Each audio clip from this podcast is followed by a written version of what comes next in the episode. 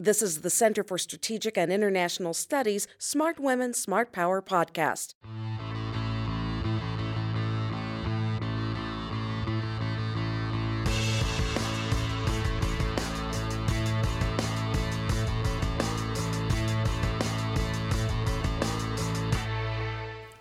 Welcome to the Smart Women, Smart Power podcast. I'm Beverly Kirk here at CSIS in Washington. Be sure to follow us on Twitter. You can find me at Beverly Kirk, and our Smart Women, Smart Power handle is at Smart Women. The 2018 Winter Olympics in South Korea are taking place against a backdrop of high tensions between the United States and North Korea and Pyongyang's recent diplomatic overtures toward Seoul. Joining me with more is Dr. Sue Mi Terry, Senior Fellow with the Korea Chair here at CSIS. And Sue, thanks for being here. Thanks for having me on. So there were some South Korean and North Korean athletes. They trained together before the Olympics began. The countries agreed to march under a unified flag during the opening ceremonies and have a combined North and South Korean women's ice hockey team compete in the games. Can you talk a bit about what's going on here? And is this a real diplomatic effort to change the relationship between the countries? Well, it depends on whether you ask North Koreans or the South Koreans. Of course, from the South Korean perspective, the Moon Jae-in administration would very much like this to be a real diplomatic breakthrough with the North. They want to be able to take this current thaw in inter-Korea relations and make a progress on the nuclear and missile front, and at least get Washington or Pyongyang to dialogue and negotiation. But of course, for North Korea, their goals are different, and I think there are several goals for them. First, I think it's an opportunity that they see as a way to drive a wedge between the U.S. and South Korea, to create a fissure in the alliance. I think the North Koreans think the South Koreans, probably wrongly, but they see South Korea as the weakest link in this maximum pressure policy being applied to North Korea, and would like South Koreans to either relax sanctions or at least try to get Washington to alleviate this current pressure being applied to North Korea. And of course, their second goal is to sort of change this current narrative of North Korea being the ultimate outlier, this evil, barbaric regime that, that they think the U.S. is trying to portray them as such. So they want to have this image makeover on the world stage with this very carefully vetted, hand-picked cheerleaders, hundreds of them coming and so on. And I think lastly, they see this as some sort of an insurance against future provocations and possibly U.S.'s response to those provocations. Do you think it's going to work in the way that North Korea intends? Or I know that the Trump administration has put forth the message that we see through this, don't be fooled by the propaganda, in the words of some from the administration. Right. From the Trump administration, we see exactly what North Korea is trying to do. And you saw, President's State of Union address, where a lot of focus was on depravity of the Kim Jong-un regime, on human rights issue, inviting the North Korean defector to come, and the family of Otto Warmbier. And you also see that Vice President Pence has invited Otto Warmbier's father to attend the Olympics and so on. So I think the U.S. is trying to counter this North Korea's propaganda effort, so North Korea's effort to counter. So there's a lot of this sort of counter messaging going back and forth. So I think from the U.S.'s perspective, they're trying to say, hey, we're not fooled here. We see exactly what you're trying to do. And yet Vice President Pence has said that if there was an occasion for a meeting with North Korean officials, he'd be open to that. What do you make of it? Well, sure. North Korea is sending, as head of delegation, Kim Yong Nam, who is the president, so-called president of North Korea, although, of course, he's not the real ruler. So there is an opportunity. But it's really up to North Korea. If North Korea wants to meet with Vice President Pence, and perhaps they could. But I don't think the vice president is asking for such a meeting. And I think he has made it clear that if he does sit down with the North Koreans or anybody, that our message, Washington's message, will be same, which is that North Korea has to be willing to talk about denuclearization and giving up their nuclear program. You mentioned Kim Yong Nam being the leader of the North Korean delegation to the Olympics. Is there significance in the fact that he's the person who was sent?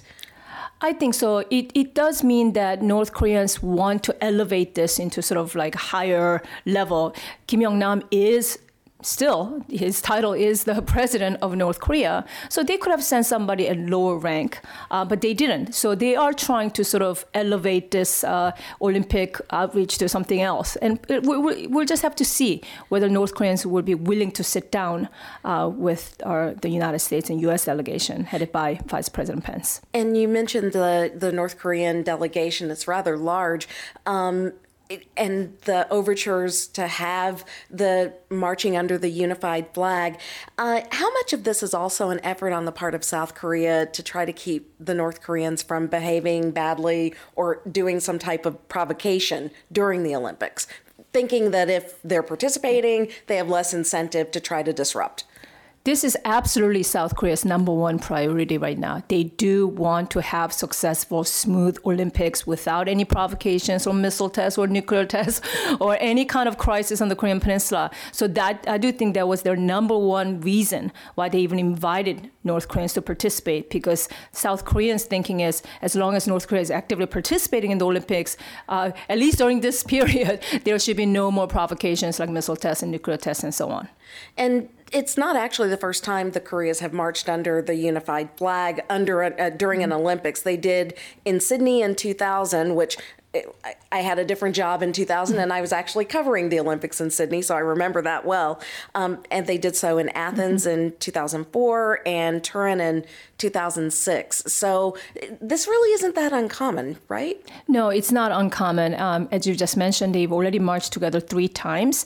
So you have to also remember, and since then, since 2006, North Korea, all in all, tested 6 nuclear weapons, including a hydrogen bomb test. That was obviously much more powerful than the one that was dropped on Hiroshima.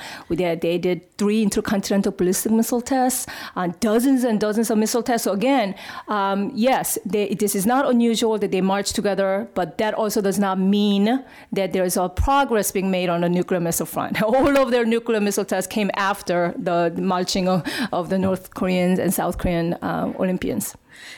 So there are some who are hoping that since the U.S. and South Korea agreed to put a freeze in air quotes on their military exercises that they normally do until the Olympics are over, there are some who hope that that will be extended permanently, and perhaps in exchange, North Korea will stop its missile testing. Do you think that's realistic? I can't imagine the Trump administration agreeing to freeze those military exercises? No, I think from U.S.'s perspective, the freeze for freeze does not make any sense for us. Also, what we are asking North Koreans to do is their tests are in violation of United Nations Security Council resolutions. Our joint exercises are all about readiness, and so the exercises are needed. U.S. soldiers often serve about 9 months when they're in South Korea, and South Korean soldiers serve about 2 years at a time. North Korean soldiers are serving like 10 years each time. So this is a readiness issue against North Korea's threats and provocations. So I do not see the Trump administration agreeing to a freeze for freeze. Maybe we'll scale down the joint exercises, but it's not going to be, I think, just complete moment of the joint exercises. And what's been the response in the wider region to not only the freeze, at least through the Olympics, but also the charm offensive and the diplomatic overtures? How are other countries in the region responding? I think it depends on which country. I think China, Russia, and obviously are relieved. At least this is lessening of tensions. Well, we were just continually escalating tensions throughout 2017. So I think people welcome this current thaw. I do think the United States and Japan are also key ally in the region, are more skeptical of the North Korean intention. So while they are, welcoming this current thaw, they don't see it as, that leading to anything dramatic in terms of making a progress in the nuclear missile front. So I think there's much more skepticism from, let's say, the United States and Japan. What's the reaction amongst the South Korean populace to the unity and everything else that's being done right now? Is there support for President Moon and his efforts to engage? Yes, I think actually the South Korean public's reaction to this whole Olympic thing is very interesting to me, because broadly speaking, the South Korean public does favor engagement and dialogue. But we've seen a sort of domestic backlash against the Moon Jae-in administration, really? Not only coming from the conservatives, but from the younger generation who didn't really like this idea of North Korea hijacking the Olympics. They really didn't like this kind of the joint female hockey team.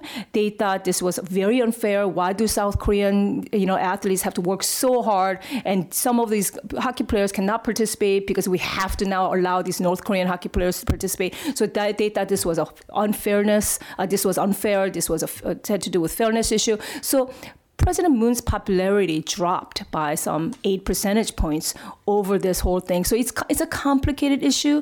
The public broadly supports engagement, yet I think the Moon administration has to be careful not to make overly dramatic unilateral concessions to North Korea. I don't think there's an appetite for that. Uh-huh. I want to remind our listeners that you are listening to the Smart Women, Smart Power podcast. I'm Beverly Kirk, and my guest is Dr. Sue Mi Terry. She's a senior fellow here in the Korea chair at CSIS, and we're, of course, talking about the Olympics and Korea politics. Be sure to follow us on Twitter at Smart Women. You can follow Sue at Sue Mi Terry, and let me spell that for you, SuemiTerry. You are very active on Twitter. Well, not overly active, but I do have a Twitter account, and I try to tweet as much as I can. As much as you can. I do want to ask about what you think this whole Olympic effort will do in terms of applying pressure on Kim Jong-un in North Korea to continue after the games are over? Or do you think there will be any pressure on him at all to change his behavior after the games are over? Yes, I think this maximum pressure policy will continue. I think the sanctions effort will continue. That was very clear by President Trump in his State of Union address. It was very clear when he invited 8 defectors to the Oval Office that week, the same week that he gave the State of the Union address.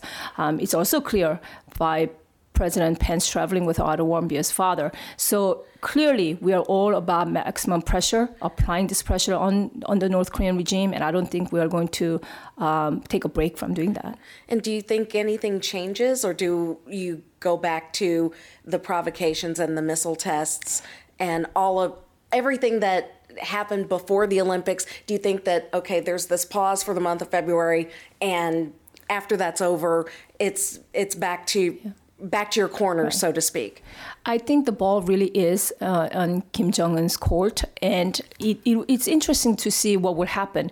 On one hand, I think Kim Jong-un could not test over the summer, even if joint military exercises resume. North Koreans have said now that they have completed their program.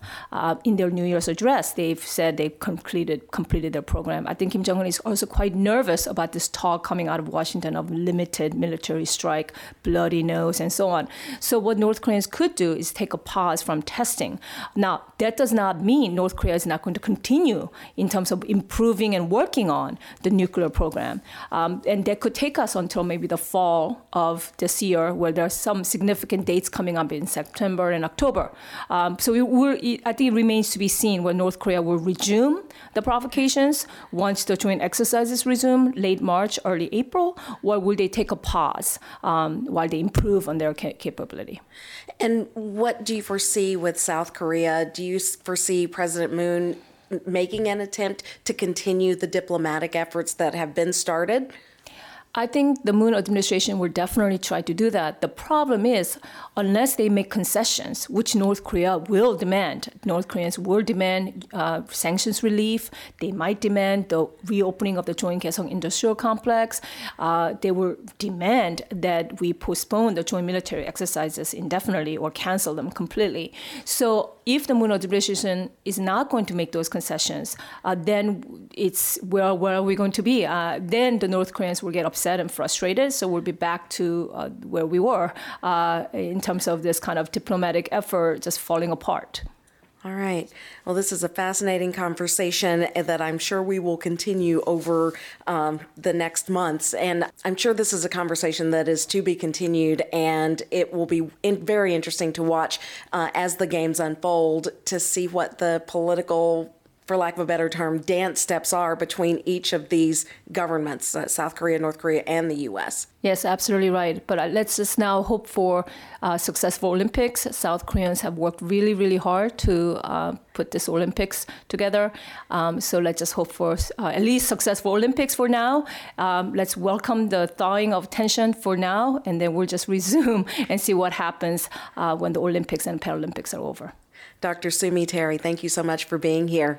Thank you for having me on. And thank you for joining us. Remember to follow us on Twitter. I'm at Beverly Kirk. We're at Smart Women. And follow Dr. Sue Mi Terry at Sue Mi Terry. Thanks for being here. Thank you for listening. For more information, go to csis.org and subscribe to our podcasts.